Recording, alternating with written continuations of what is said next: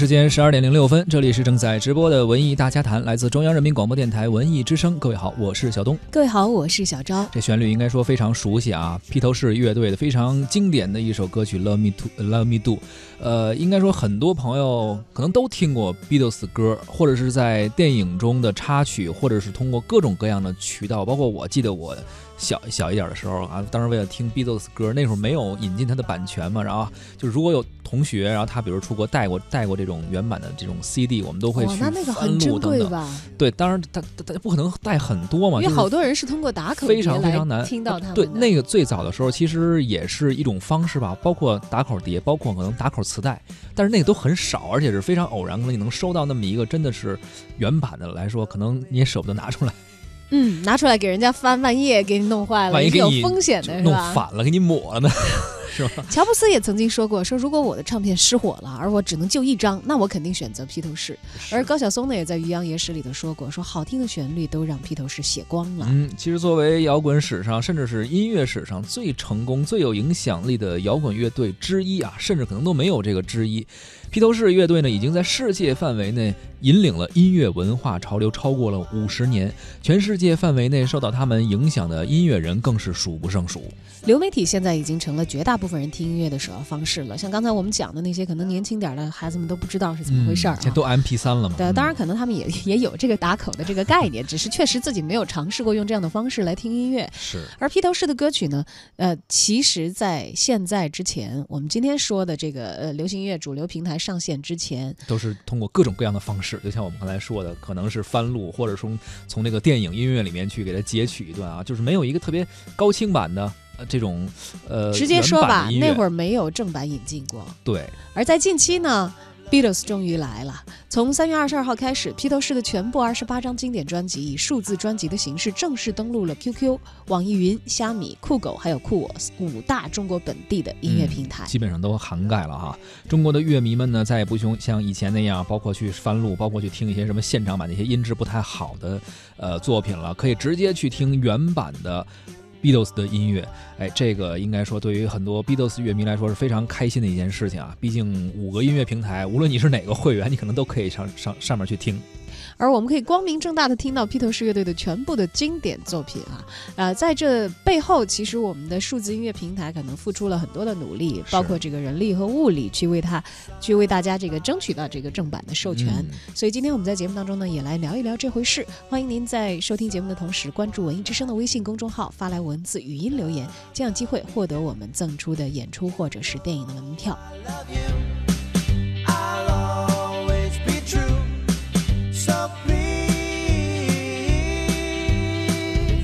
Love me do.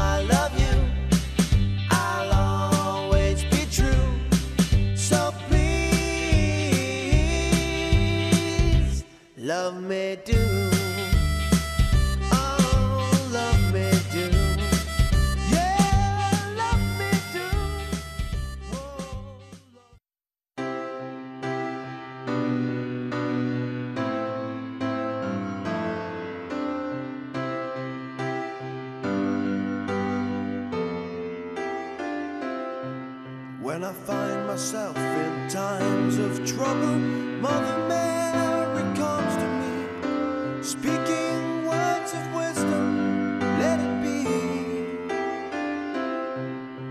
And in my hour of darkness, she is standing right in front of me, speaking words of wisdom, let it be. Let it be,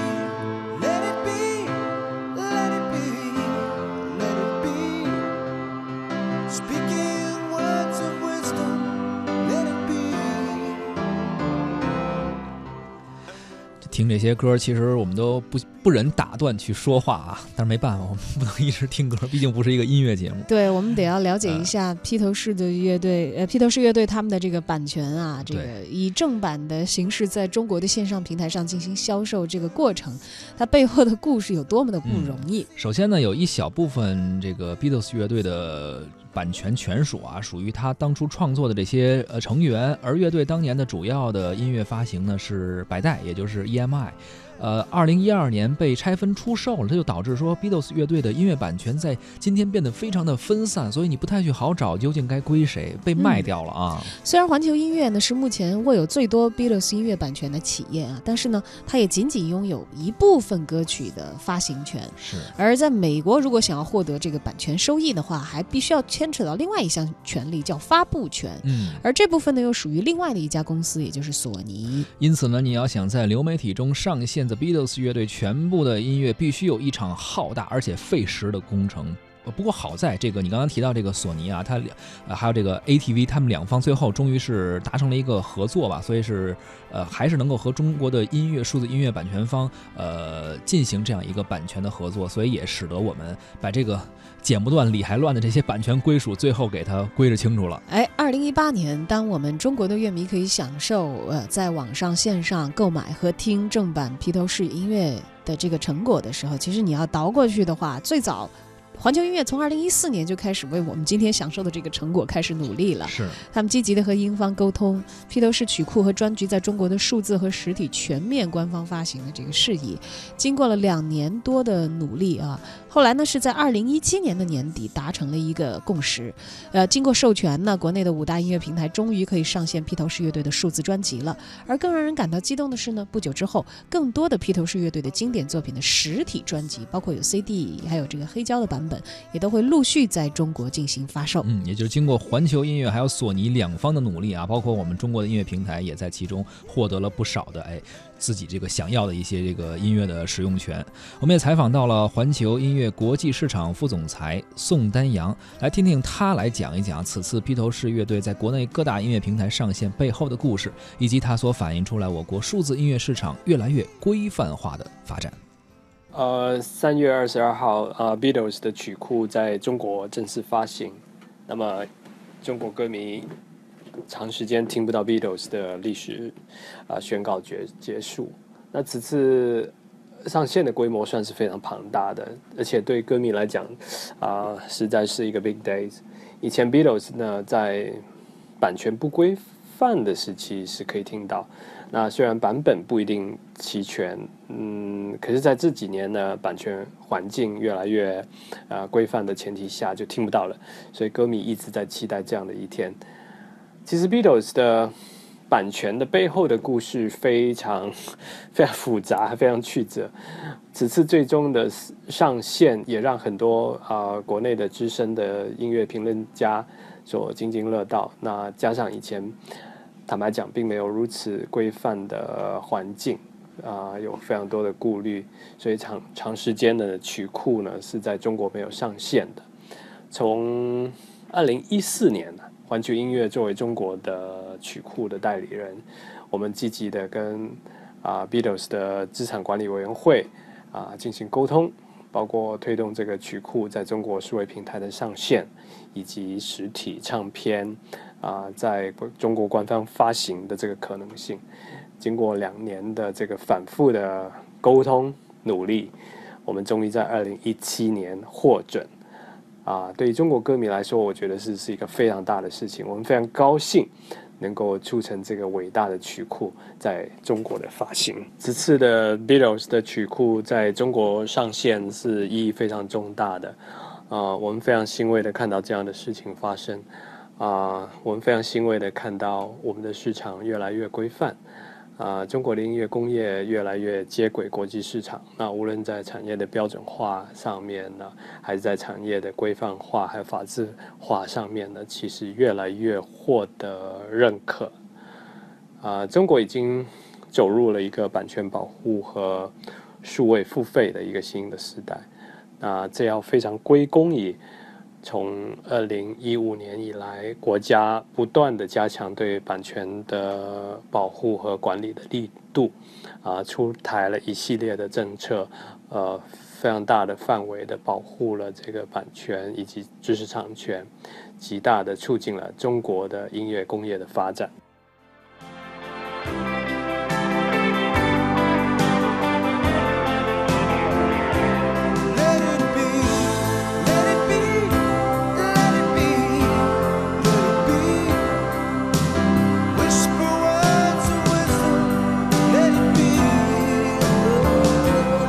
您正在收听的是《文艺之声·文艺大家谈》。今天咱们关注的是 The Beatles 乐队终于能够在国内的在线音乐市场上线了啊。刚刚听到的是环球音乐的宋丹阳给我们讲了讲背后的故事。而其实这个新闻也不算是新闻了，是三月二十二号发生的事情。为什么选这个日子呢？呃，这个时间，呃，数字音乐专辑上线，其实对于披头士的歌迷来说，也是一个特别有意义的日子。正是在五十五年前的三月二十二号，披头士乐队发行了他们的第一张正式专辑。所以这个日子，你说是巧合呢，还是真的是我觉得还是有点有意而为之吧，有意为之增加啊它的这个纪念意义。是，而目前呢，从价格方面来看，嗯，每张专辑的价格是不一样的。嗯，呃，都是这个有近三十张的专辑的销售了，我们也来对比看看啊，他们嗯到底卖多少钱？是，啊，这个经典的曲目比较全的专辑呢，售价是四十块钱，跟现在当红的 Taylor Swift 的专辑呢，价格是持平的。嗯，而像 Abbey Road 还有像 Let It Be 这样大家都知道的专辑，统一价是二十二块钱。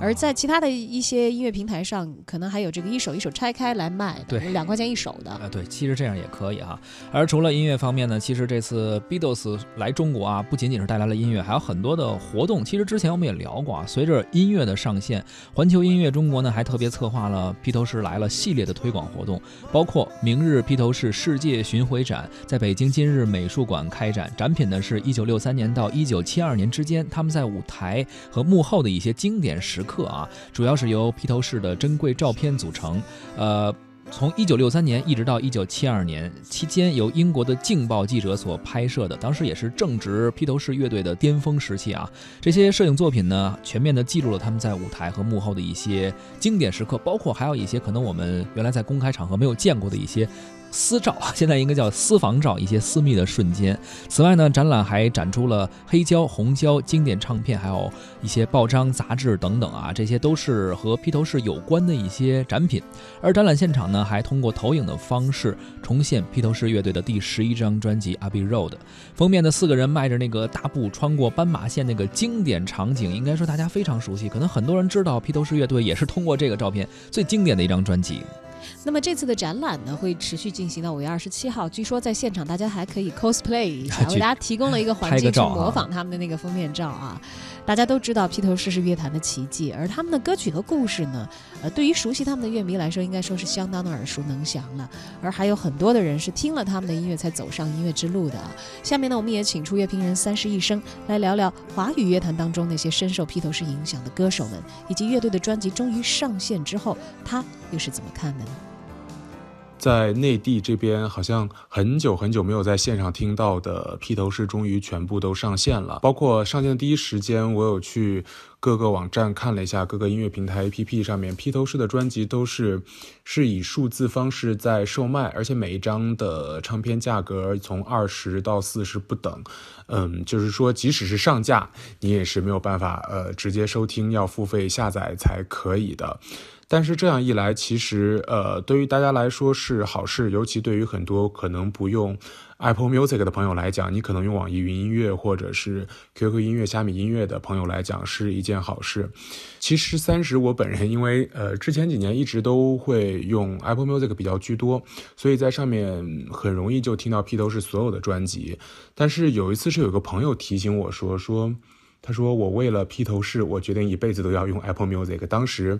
就是因为呃，乔布斯老先生在生前的时候，他也是个人非常喜欢披头士，所以一次就是把披头士所有的唱片的版权都买在了 Apple Music 的当中。呃，然后当时朋友说这个消息的时候，我没太留意。后来我真的去国内各个平台看了一下，发现哎，好像真的是没有。那这次我听说也是因为呃，在 Apple Music 那边的所有披头士的专辑版权到期可以再重新续约或怎样，然后内地这边就跟环球唱片在协商这个事情，通过很多的渠道把这件事促成。那我觉得肯定是好事啊。就是至少说，从中国大陆市场，从规范的版权方面来讲，大家是有正规渠道，通过正规的方式来听到这些歌曲，我觉得是非常好的一件事情。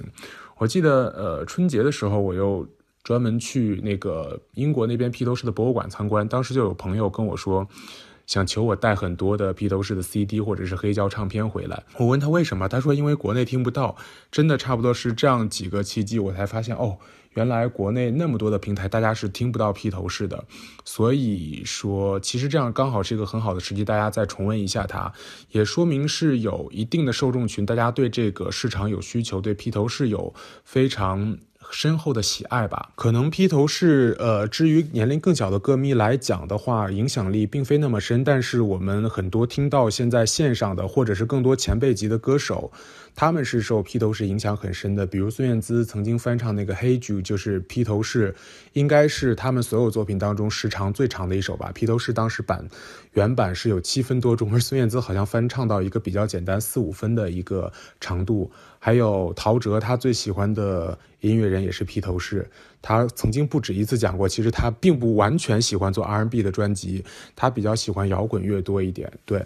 还有呃，我们一直误以为他是以唱爵士而著称的王若琳。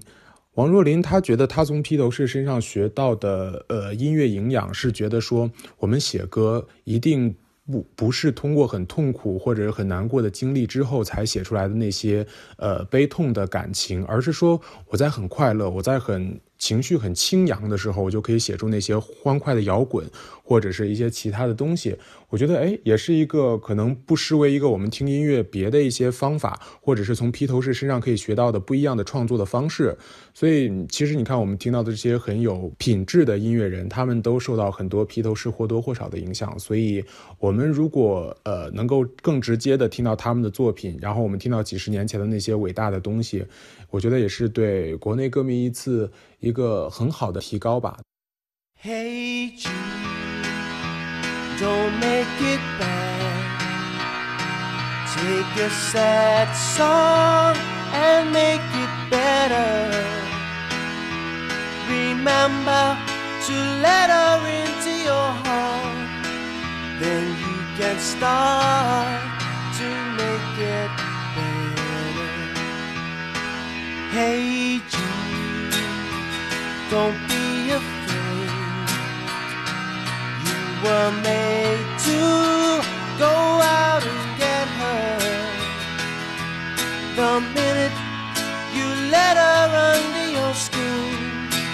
then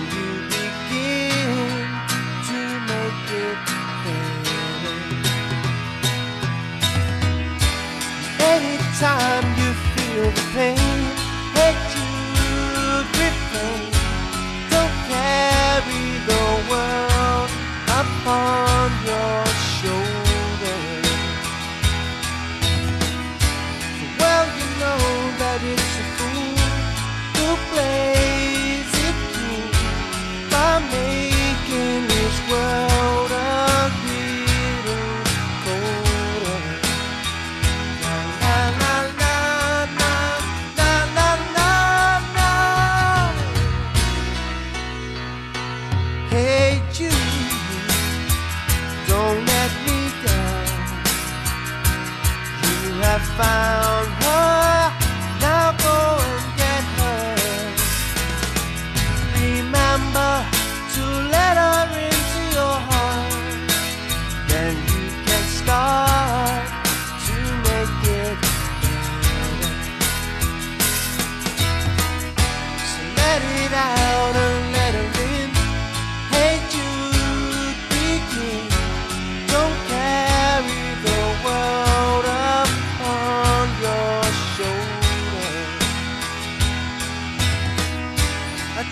know that it's just a fool?